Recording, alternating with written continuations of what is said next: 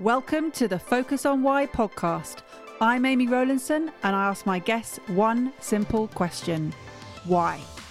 Focusing on the importance of why, I share with you the relatable, uplifting, and inspiring conversations I have with people from all walks of life. This podcast will encourage you to focus on your why to enable and empower you to achieve the success you desire. Have a purpose, have a plan, focus on why. Before we start, I would like to draw your attention to what I can offer you as a master coach. I can help you to focus on your why with clarity, uniting your passion with your purpose with a plan to create the life you truly desire. Book a free 20 minute coaching call right now via calendly.com forward slash Amy Rowlandson forward slash call, and we can take it from there. Charlie Wyman, welcome to Focus on Why. How are you? I'm great, thank you. How are you? I'm very well. And from one podcast host to another, it's great to to bring you into this space because I know you have a lot to say. I love listening to your podcast episodes and I love hearing what you have to share with the world all around. Well, let's leave it to you to share what it is that you do. Oh, what a question. Um, in a nutshell, I help uh, businesses, uh, specifically technical businesses in the sort of science, tech, and engineering space, increase their performance of their marketing uh, to essentially help them get more sales. So, yeah, my whole thing is uh, marketing isn't just about adding leads into a business. It's not just about adding revenue. It's about adding profit and generating, you know, really valuable sales into the company. So, science and tech. Why that industry? Uh, well, I studied uh, engineering, not marketing. I accidentally fell into a marketing role uh, working for an engineering company. And uh, I guess it's kind of that is my my why because in the engineering world, there's a lot of cynicism towards sales and marketing people. And I didn't like the title of marketer. Uh, and I certainly didn't like the title of salesperson either. But that was essentially what I was doing. And what I realized was that in the industry I was working in and also in, in other sort of technical industries, it was never the best companies or the best products or the best services that, that won all the business. It was the companies that were the best at sales and marketing. And that really irritated me because I just think like my whole thing is all about high performance like why settle for second best when you can be the best and you know i've had the privilege of working for companies that really want to be the best. So it's not just about providing the best product. It's not just about providing the best service. It's about, you know, making sure that the customer gets the right thing for them and that they're looked after and that the values are in alignment and everything works really well. But then what I found was actually that these companies are the best kept secret in their industry. And I found that um, quite upsetting. So I thought, all right, I'm going to learn more about this marketing thing so I can help the company I was working for at the time uh, be seen as the best, not just being the best. Uh, and then, yeah, so th- then started my journey into sort of sales and marketing. I ended up as the global head of sales and marketing, and then I've, you know, gone on to do lots of other things in sales and marketing. So. So it's kind of ironic that you you got sort of upset by the better companies not having visibility and not being able to sell, and and now you're sort of helping companies to sell better, but again, you might not know that they might not be the best in their industry, but they're getting better at sales. So essentially, you're almost helping those people that you were annoyed by at the, at the start. Oh, not really, uh, because I've I don't know. I'm I've been very fortunate that a lot of the companies that have approached me uh, directly um, have you know been very much about getting the right solution in front of the right customer and i'm quite picky about who i work with. Uh, but saying that you know i've had the privilege of working with some incredible companies and uh, yeah, I just think, you know, if they're not going to be the best, or if they don't want to be the best, or they don't want to keep innovating, they don't want to keep developing, and they haven't got the customer in mind when they do uh, what they do, then I don't really want to work with them. So uh, I think, as far as I'm concerned, I am helping those companies uh, be better than they were yesterday uh, and be better at sales and marketing. And as a consumer, how can you navigate this world of sales and marketing? How can you sort of pick out who is being true to their message and who is just selling what they feel they need to say? I think it's that credibility piece. I think um, for me, sales marketing is all about demonstrating three things. It's that authority, which is how you talk about what it is that you're doing. Uh, and when I say you, I mean the business or the individual. Uh, the credibility. So, like, you know, who else is backing up those statements that you're making? Where's the social proof? Where are the examples?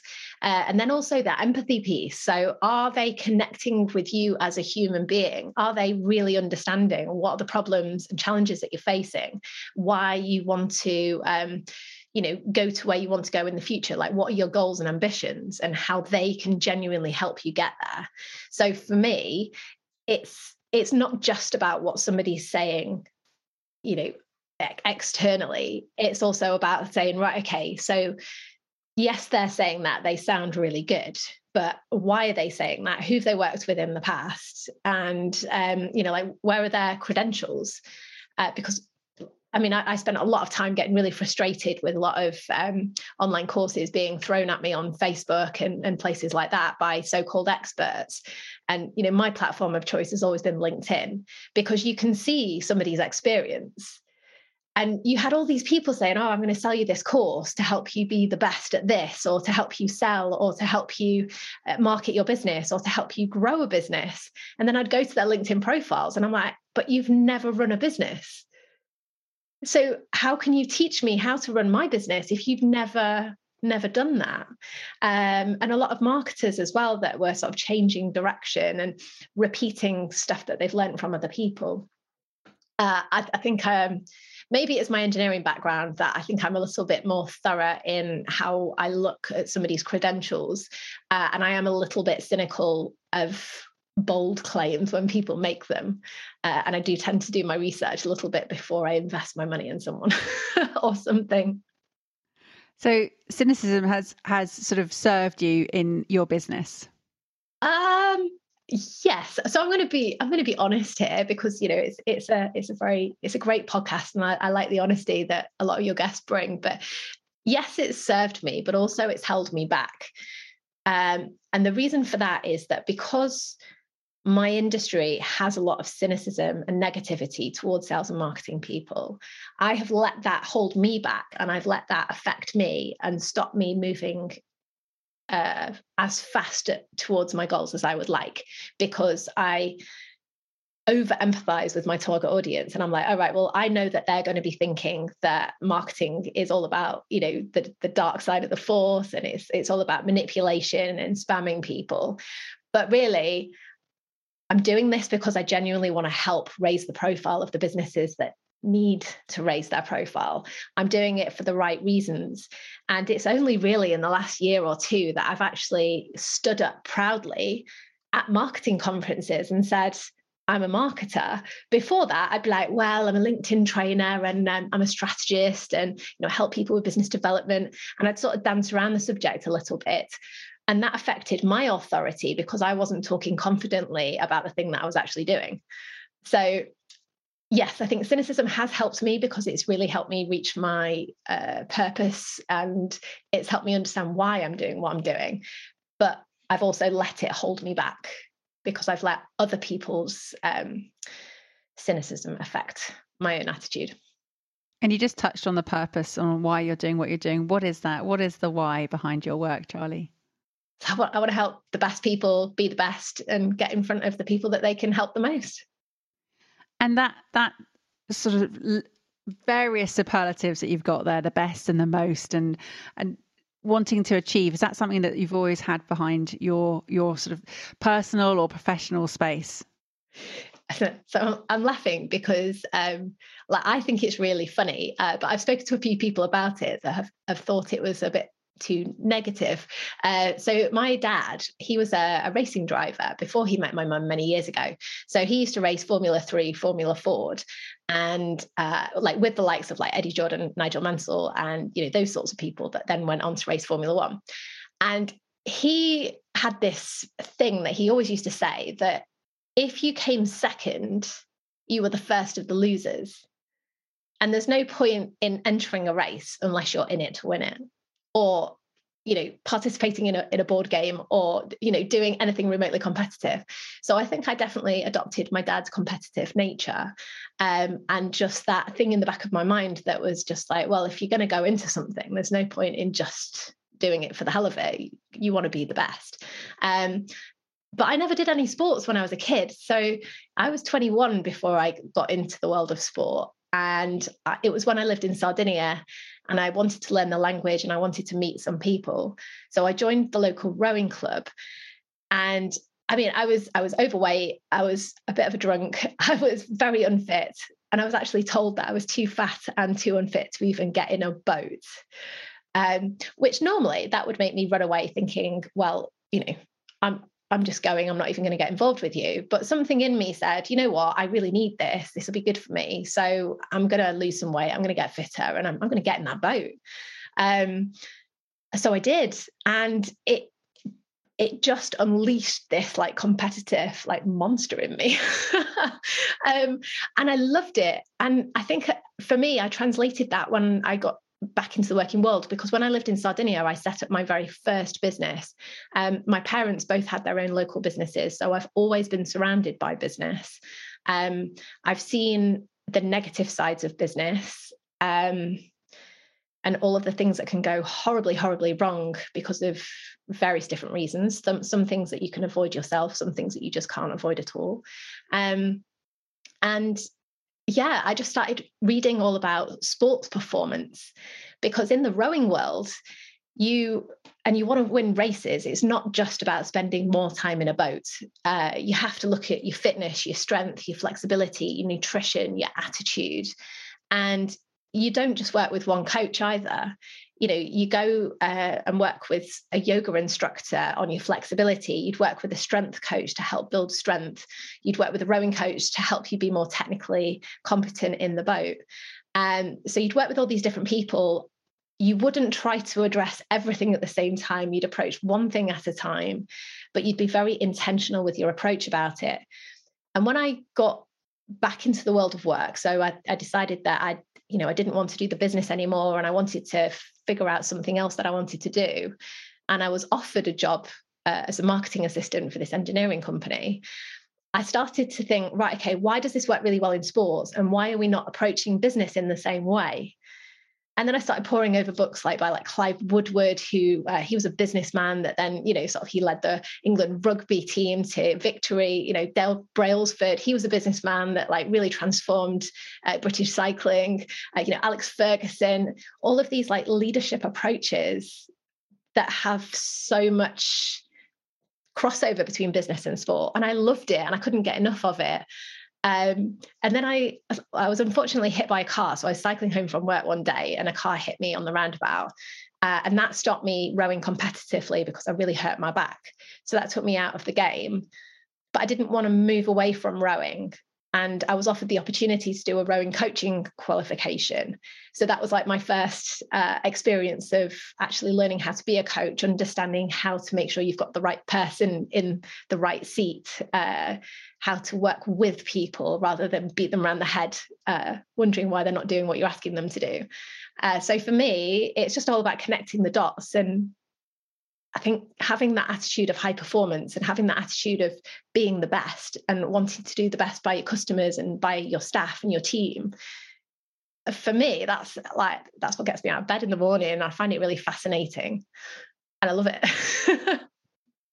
And I, I, love the the translation of, of sport into the business world. As a fellow competitor rower i totally get that you know so it's it's really important i feel that when you have unleashed this competitive monster that you channel that energy into somewhere and you you found that for you now.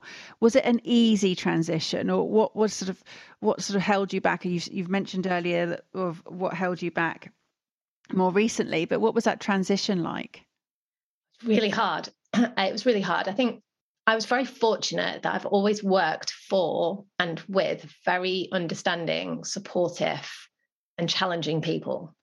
Um, so, one of the best things about working for an SME, a small business, is that you can make rapid decisions. And if you see an opportunity to make change or increase the performance of one area of the business, typically, if you have the right attitude and you, you choose your timing well, you can go and do whatever you want to do.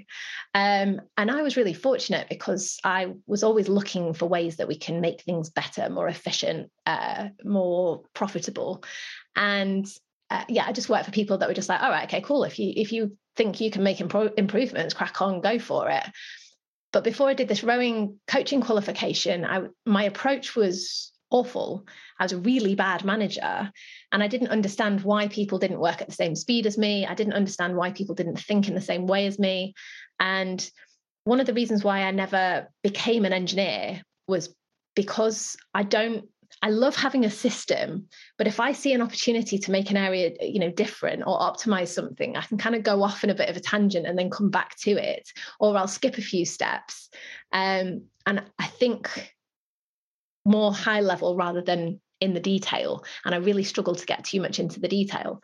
So I used to think that was a bad thing, but actually it was just because I was doing the wrong degree and I was doing the wrong you know training to be the wrong thing but actually it really helps me because when i work with engineers and when i work with technical people i know why they're working in that way uh, I, you know i can work with them and i also know what happens when you work with them in the wrong way because that's how I used to approach it uh, until I learned how to coach and how to bring people with you rather than you know force the process. Um, so it was a bit of a rocky transition but like i said you know i did have people around me that you know sort of could pull me aside and just sort of say charlie like actually you know you're rubbing people up the wrong way here. Um, you know maybe rein it in a little bit or like you know change your approach. And I, you know i did directed development programs i did leadership training programs and and all sorts of things like that. And i think i was just really lucky that i worked for people that supported that development saw something in me and and helped help me get there uh, rather than just sort of put me in a box somewhere or, or you know sort of try to send me down another path and what does focus on why mean to you, Charlie? For me, my why's changed so much over the years. Um, so sometimes I think people can focus on why a little bit too much, or I think they can use it as a distraction to stop them doing something else. So for me, focus on why is is what's the why in the moment, but having a real intention behind what you're doing and a focus to being the best at that thing at that time. Yeah, I love that. It's it's great. I mean, it means uh, purpose and why people do what they do. It means different things to different people. So it's always nice to see you know how you've arrived at what you've arrived. And you said you accidentally fell into marketing and that you probably didn't want to make a career out of it. And now you know you've built a business around in this particular area. Yeah it's uh, it's really weird because i mean i've been in business for four and a half years now and i quit my job in um like uh, possibly in a way that would would terrify most people because I remember um, I rang my my partner at the time and you know like I was the main breadwinner uh, like he had his own business uh, and it was like a startup and you know had a mortgage to pay and all these things. And I was like I don't want to do this anymore. I think I can make a bigger impact but I don't know how I don't know why I don't know what I'm actually going to do.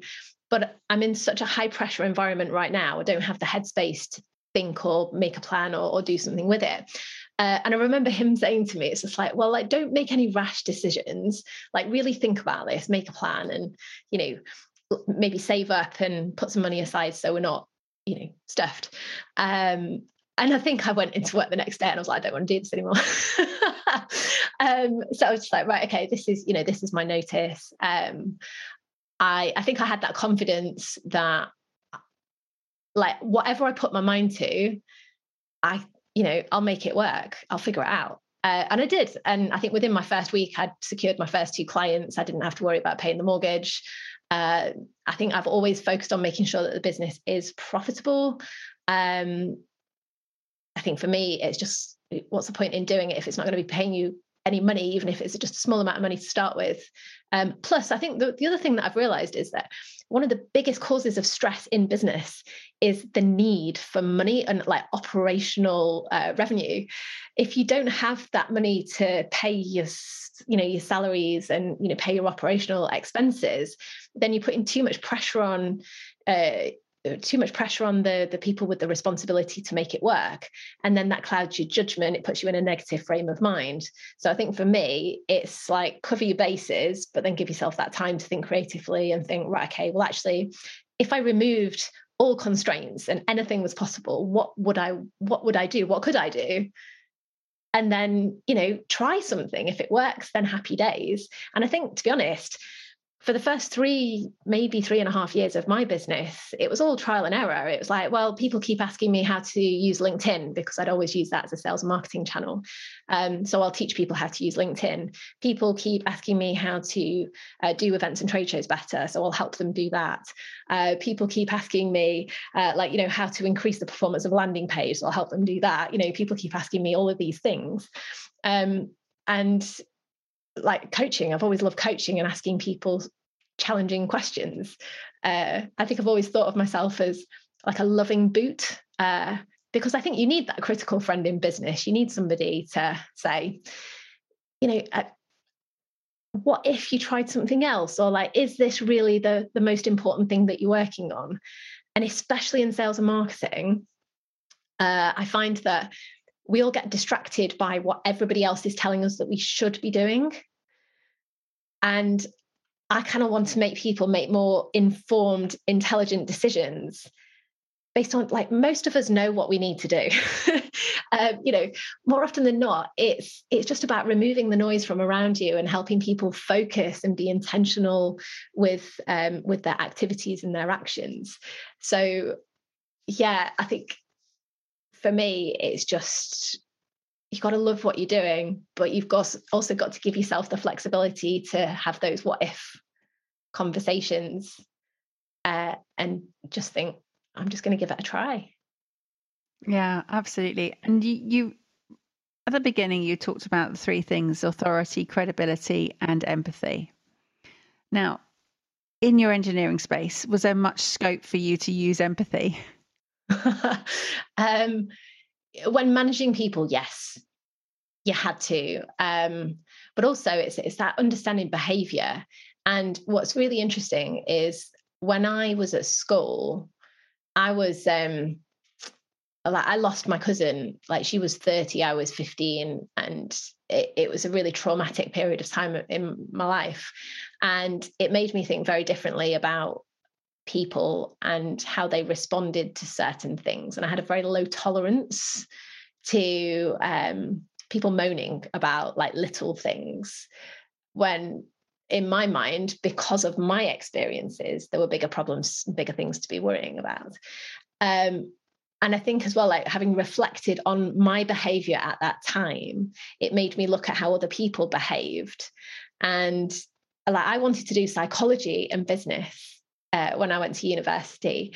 But because I was doing maths and physics and IT, and I was very technical and I, I was super geeky, um, I kind of got funneled into this engineering degree and I kind of let people influence those decisions. But really, that's that's always been the consistent interest in my life. Is it's what make people what what makes people tick because that's like marketing at the end of the day is understanding what motivates people and how they behave based on those motivations then once you know that you reverse engineer the process and put a system in place to help you tap into those motivations and to help get your customers the right solution for them. So it's a combination of uh, behavioral psychology mapped with a process and a system. So for me, it's actually the perfect blend. Um, and it, it, doesn't need to be that complicated. And I find a lot of marketers and a lot of trained marketers overcomplicate marketing and confuse people when it it's actually really simple. And it's funny because you said earlier about that you're more high level than getting into the detail. And yet, you know, you're just talking about behavioral psychology and the motivations and the underlying currents of what's going on at great detail. So there's that constant sort of flux of moving from one position to the other. Yeah, oh, well, it's, it's interesting that you say that because that one of the biggest challenges that a lot of um, startups and SMEs face is that they will either start the business and it's very sales driven. So they'll grow the business from doing a lot of prospecting, um, a lot of sort of account management type roles. And then they'll bring a marketer in uh, or they'll outsource it to somebody else. But typically they'll expect one person or one agency to be responsible for the strategy, the implementation, the reporting, and the optimization of all of the marketing. Now, marketing strategy and marketing implementation, it takes a very, very disciplined, um, certain type of person to be able to execute on both. And I can do both, and I have done both over the course of my career. And I think that's why I've been able to grow and advance my career uh, in a in a rapid way because I think very strategically, but I've also been very process driven, so I can do the implementation and I can I can follow the steps and, and get that done. But I don't enjoy that side of things. I can do it when I need to, but that's not what lights me up. That doesn't that that doesn't give me life. It, that's not my purpose. That's not my my calling. Yes, I can do it, but it's not actually a great use of my skill set. Um, whereas a lot of marketers struggle to think strategically and do the implementation. So businesses typically end up with a marketer that just wants to be strategic, think creatively, and put together campaign ideas, but they're not very strong on the implementation or they're really strong on the implementation but they can't think of the ideas and they can't look at things and and think right okay this is how we match this campaign with this motivation or how we look at the um, the drivers behind it and what we you know the language that we need to use to really capture the curiosity of our target market and make them then take action as a result. So uh, yeah i think there's a big challenge there. Um, and i think that's kind of where why I've arrived at where I am now because I want to help those marketers implement the strategy, but I want to help them with that strategy, with the motivation, with the mentorship. Uh, not just marketers either, business owners that are doing it themselves. Because let's face it, more often than not, when we start businesses or we have a startup, it's the business owner that's responsible for all the marketing, um, or it's a, it's a marketer that's expected to do everything. So, yeah. And you mentioned curiosity just then, and it's, it's something that's really important to you, clearly. Yeah, uh, yeah. I realised that the two key things that I stand for, curiosity and the otter, haven't really popped up in what we've been talking about yet. um, yeah, so curiosity is is a massive thing because I believe that your curiosity is your superpower and can enable you to do whatever you want in life. Um, I think as kids, we're naturally curious, and the adults kind of try to knock it out of us at whatever age. Um, you know, I went to a very unsupportive school. Um, you know, I was always being told off for asking too many questions in class. I was always the person that wanted to know why we were learning what we were learning and how we could apply that in real life rather than just in the classroom. And I never got the answers that I was looking for. And then I think when I applied that curiosity in the workplace, I then realized that actually it's not about asking questions or it's not about asking more questions. It's about asking the right questions that get you the answer that you need to move forward.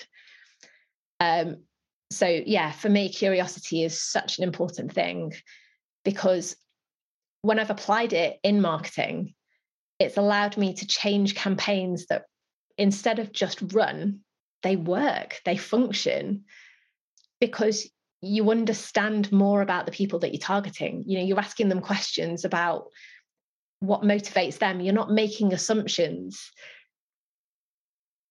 And I think it's that like, so I can't remember which comedian came up with it. It's like they say, when you assume, you make an ass out of you and me. And in sales and marketing, we make assumptions every single day. Um, whereas if you channel your curiosity to ask the right questions, you remove those assumptions and you start marketing based on, you know, informed you know real data and real information. So for me curiosity really is the key um, to unlocking uh, like real sales results like proper revenue and profits into the business.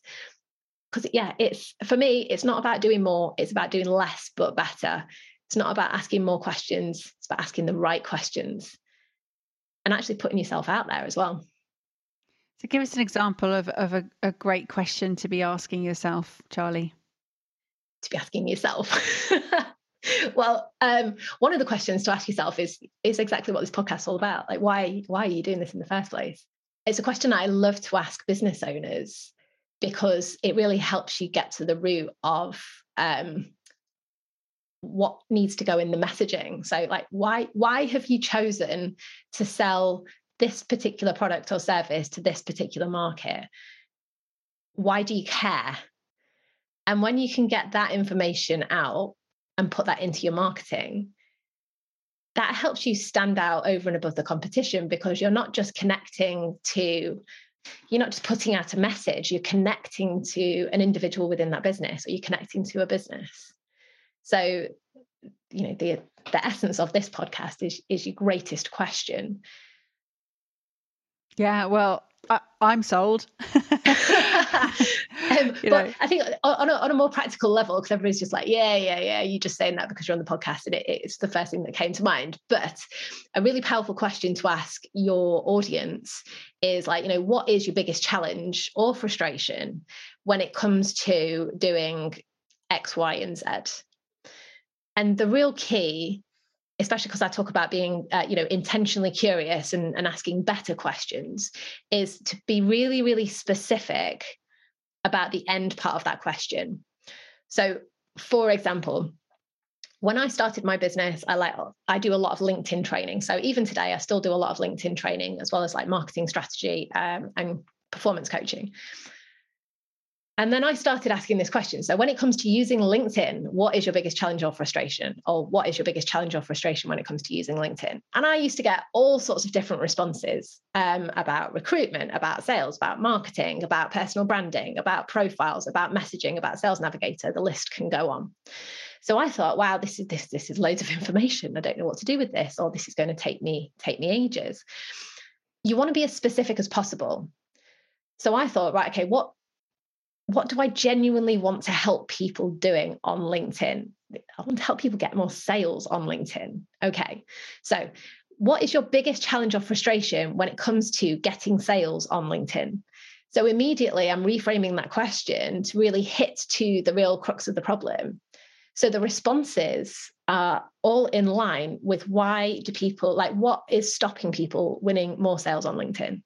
Um, so, yeah, you kind of it, it's all about asking very specific questions. So your audience isn't just giving you generic responses. They're not just giving you lip service.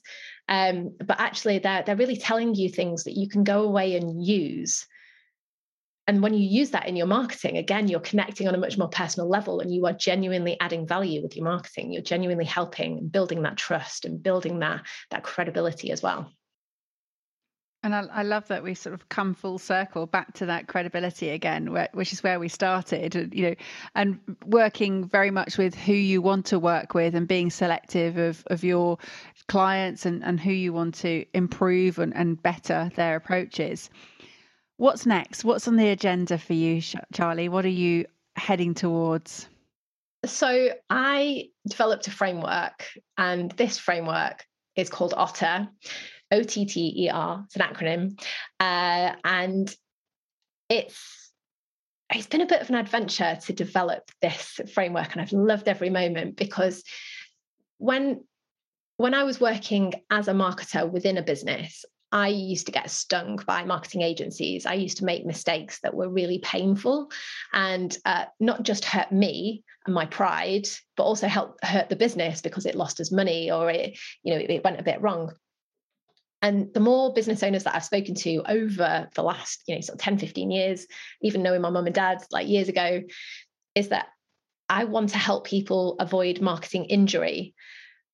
which is you know that those those painful things that happen to us along the way and this framework was developed as a way to stop those injuries happening and i've evolved it over the years so in terms of what's next for me having worked with a lot of companies over the last few years to implement this framework with them to get them using it on a day-to-day basis I want to get the Otter framework in the hands of as many business owners and as many marketers as possible so that they're avoiding these, these painful marketing injuries and that they're actually able to move forwards eh, in a much more intentional, less painful, less overwhelmed, less frustrated way. Makes sense. I'm sold. again, again, I'm, I'm in.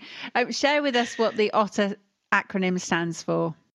Uh, so OTTR stands for O, objectives. So you know where to focus your time, your energy, and your money.